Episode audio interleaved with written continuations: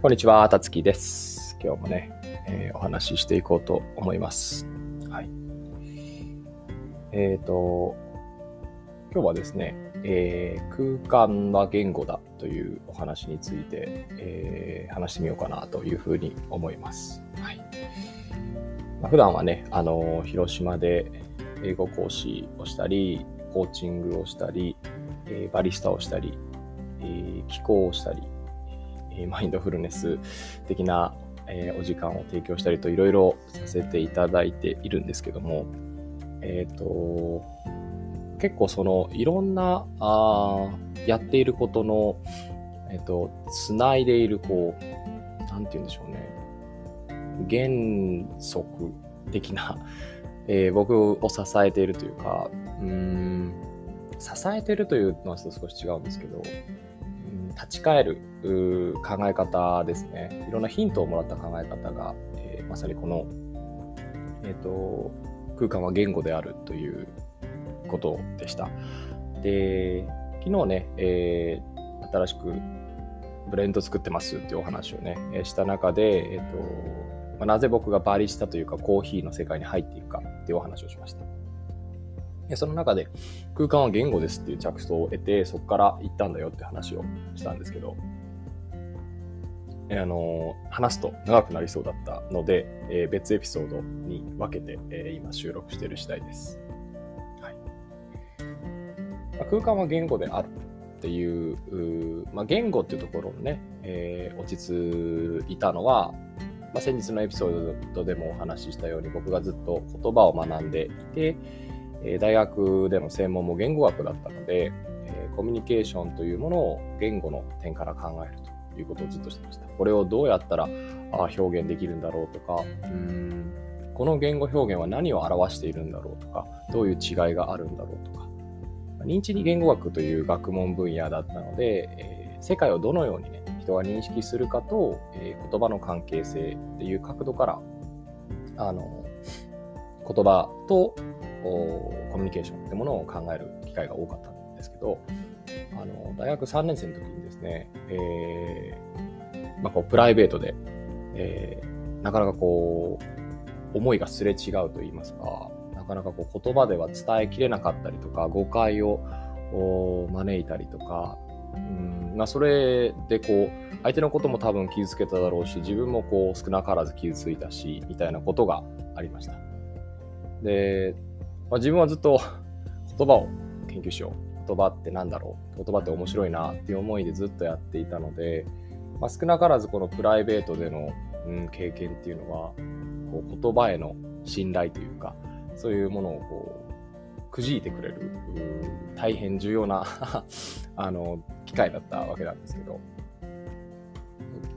それをこう、くじかれた時にですね、僕は言葉以外で何が表現できるんだろうっていうふうに思ったんですね。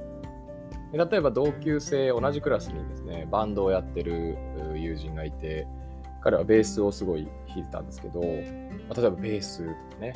えー楽器をやってる友人たくさんいたり、まあ、アカペラをやってる友人もいましたし、踊りができる友人もいました。うん。なんかそういう言語じゃなくて、こ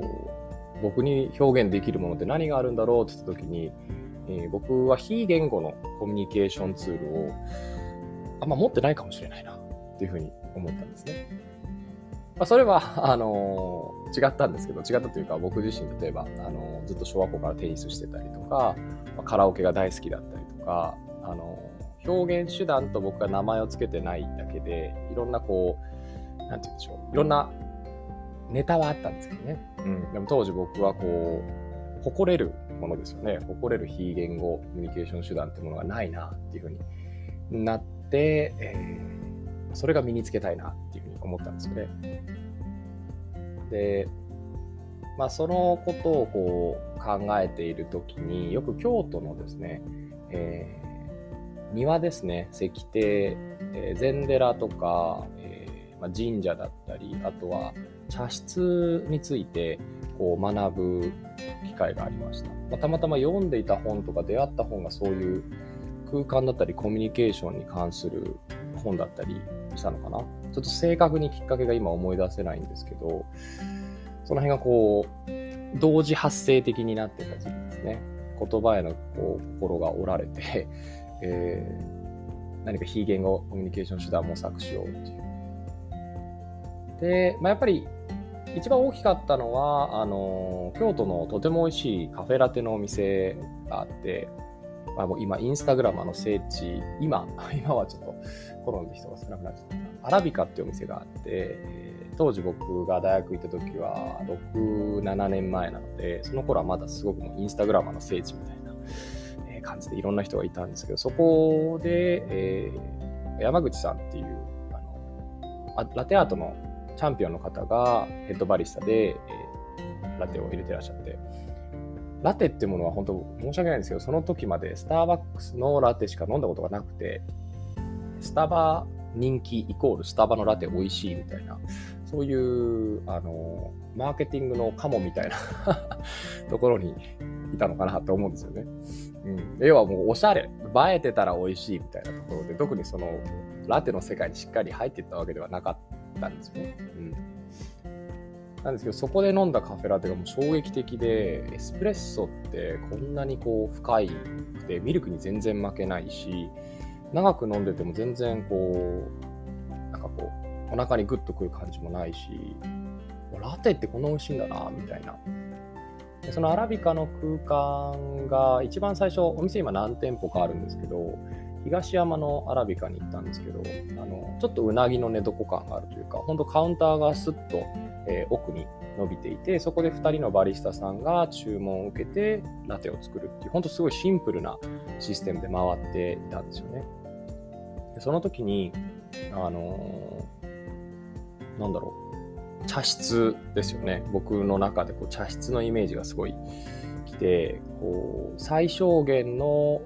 もので、えー、こう最大限のパフォーマンスをするっていうようなイメージ。これがまあ千利休のあの茶室の中にあるのかなと僕は思ってたりするんですけど、茶室のイメージとか、うん、世界観、すごくシンプル、カフェラテ1杯っていう一つのあのこう商品で、まあ、それ以外にもあるんですけど、メイン商品はそれだけでこう勝負してるスタイルみたいなところもすごくなんかインスピレーションになったんですよね。えー、まあ、その時に、あ、もしかするとこうコーヒーっていう飲み物を提供するということを通じて、もしかすると僕は非言語コミュニケーションを身につけていけるかもしれない。非言語コミュニケーションの手段ですね。だから言語で言うと僕にとっては英語っていうものをあの後天的に僕の脳内にインストールをしたので、うん、こう、もう一回何か全くゼロからこう脳内にアルゴリズムを書き込むみたいなね、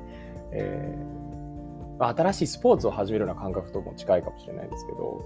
そういう思いでコーヒーに着手してみるのは面白いかなっていうふうに思いました。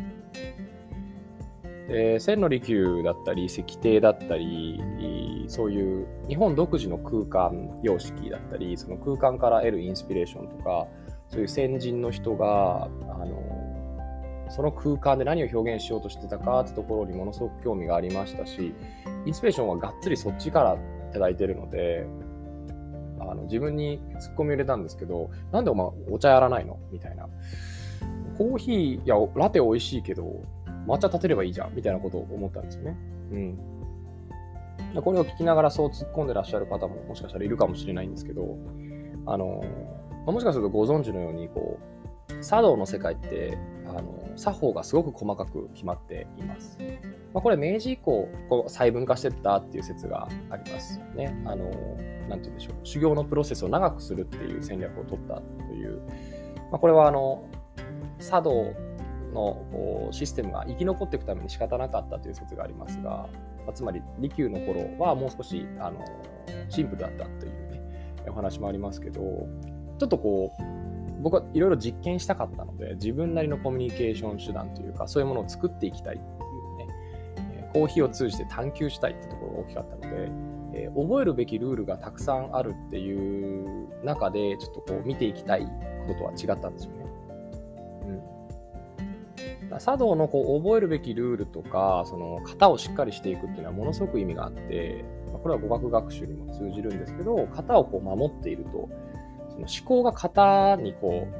う、型に使わなくなるので、自分のこう動き以外のところ、例えば茶道で言えばお客様のおもてなしの方に意識が配れるようになるんですよね。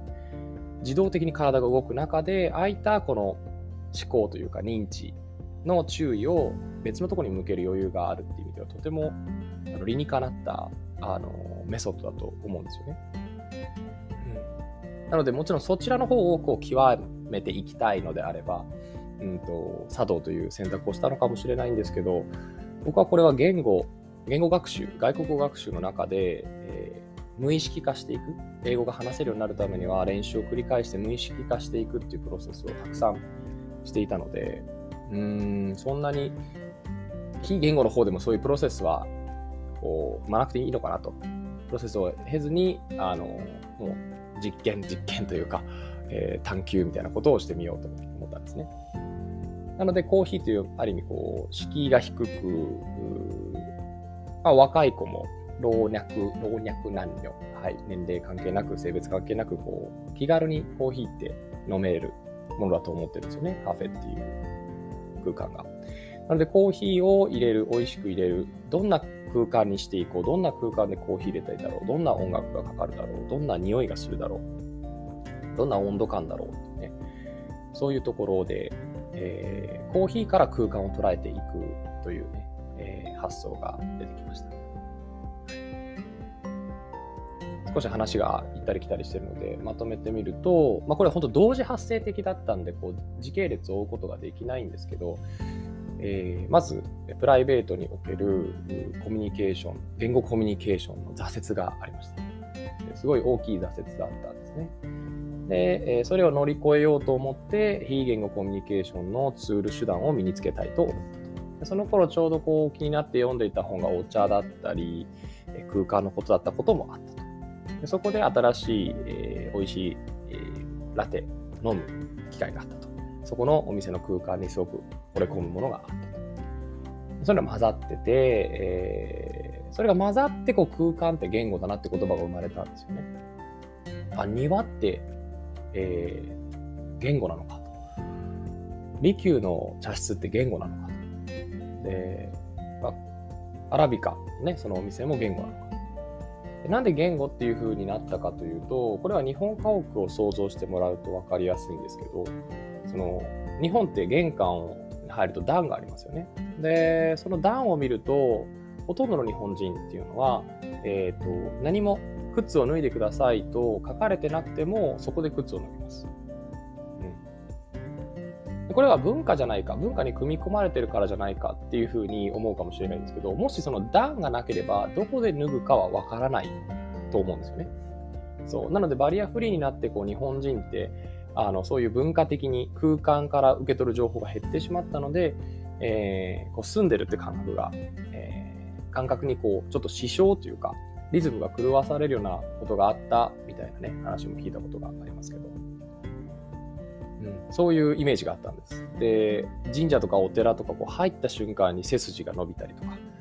あの、喋ってたね、えー、若い子たち、大学生とか、キャキャキャキャキャキャ言いながら京都の神社、お寺、えー、嵐山歩いてます。でもお寺、神社に入った瞬間にスッと自然と会話が止まる、やむ。それはもう空間からこうその人間に対して言語というかコミュニケーションが発生してるなって思ったんですよね。うん。じゃあ僕がもしバリスタとしてお店に立った時、お店に入ってきてくださった時からもうコミュニケーションってスタートしていて、えで入ってくる瞬間にどんな景色が見えてるか、目に入ってくるか、音が聞こえるかっていうのは、実はお客様が来る以前にこちらで準備ができることだし、そこにこう、どういうプレゼンテーションをしたいかって思いを乗せれるなと思うんですよね。そういうことがこう相まって空間は言語であり、じゃあ僕の空間ではどんな言語、コミュニケーションをあらかじめこう舞台装置のより準備しておきたいかってことを考えたいなと思ったし、考えれるなと思ったので、コーヒーっていうツールは、あの僕の目的、表現手段ですね。コミュニケーションツールであり、僕自身の世界観の表現手段でもあるし、そういうことができるなっていうふうに思ったんですよね。うん。これが僕は24歳ですね。23歳から24歳ぐらいで考えていたことですね。はい。で、最初はこういう風な着想を得たのが24歳だったんですけど、実際コーヒーを僕が入れるようになっていって、お客様というか誰かに提供したりしてお金をもらうようになったりするのは実は、えー、その後卒業して東京で仕事をして辞めてからなんですよね。うん、でここの東京の、まあ、1年間働いてたんですけどもう僕は平日はサラリーマンして土日はカフェ巡りっていうカフェイン中毒になりながらやってたんですけど、まあ、そういう東京のまあ1年間の一種のコーヒー留学みたいないろんなあのお店を見ていろんなバリスタさんに会って僕の中のコーヒーの世界観も広がりましたし、ま、そういうこう着想を京都で得てでコーヒーの具体的なプレゼンテーションとか世界観とかコーヒーについて深めたのは東京で、まあ、この1年1年に加えて、えー、翌年、まあ、山口にちょっと3ヶ月いて広島に来るんですけどその山口、広島時代でこう自分がプレゼンテーションしていく側に回っていくみたいな、3年がかりで、えー、僕は人にコーヒーを提供するようになって、で当初こう空間は言語だなんてね、えー、言ってなかったんです。あの、たつきさんはなんでコーヒー屋をされてるんですかとか、コーヒーの世界に入られたんですかとか、なんでバリスタになったんですかと質問を受けますし、もう至極当然の質問で聞いてみたいと思うですよね。僕も逆の立場だったら絶対聞くなと思うんですけど、え空間はね、言語だと思ったんですよね、なんて言ったら、ああ、そうなんですね。なんか困りますよね、向こうね。うん、もちろんそれを言うと、こう、テンションが上がってくださる方、面白いですねって言ってくださる方もいるんですけど、なかなか距離が遠すぎますよね。うん、なので、まあいろいろこう、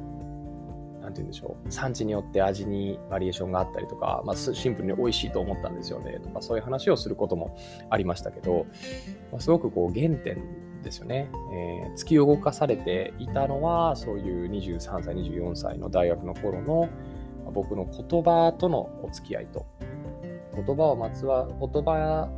を介したコミュニケーションにおける挫折が一番大きかったなというふうにで、やっぱり、まあ、こうやってね、また言葉言葉というようになっているので、まあ、この5、6年を経て、まあ、さらに非言語コミュニケーションとして、まあ、例えば気候を勉強したりとか、まあ、そういう言葉と非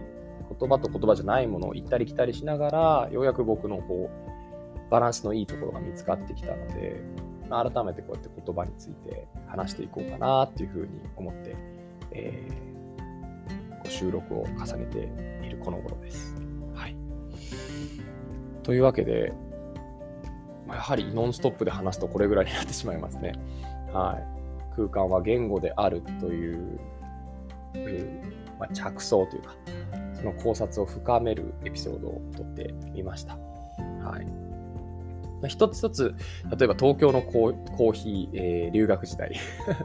いろんなカフェを回った時、どんなね、お店が良かったとか、何に感銘を受けたとか、そういうことを一つ一つ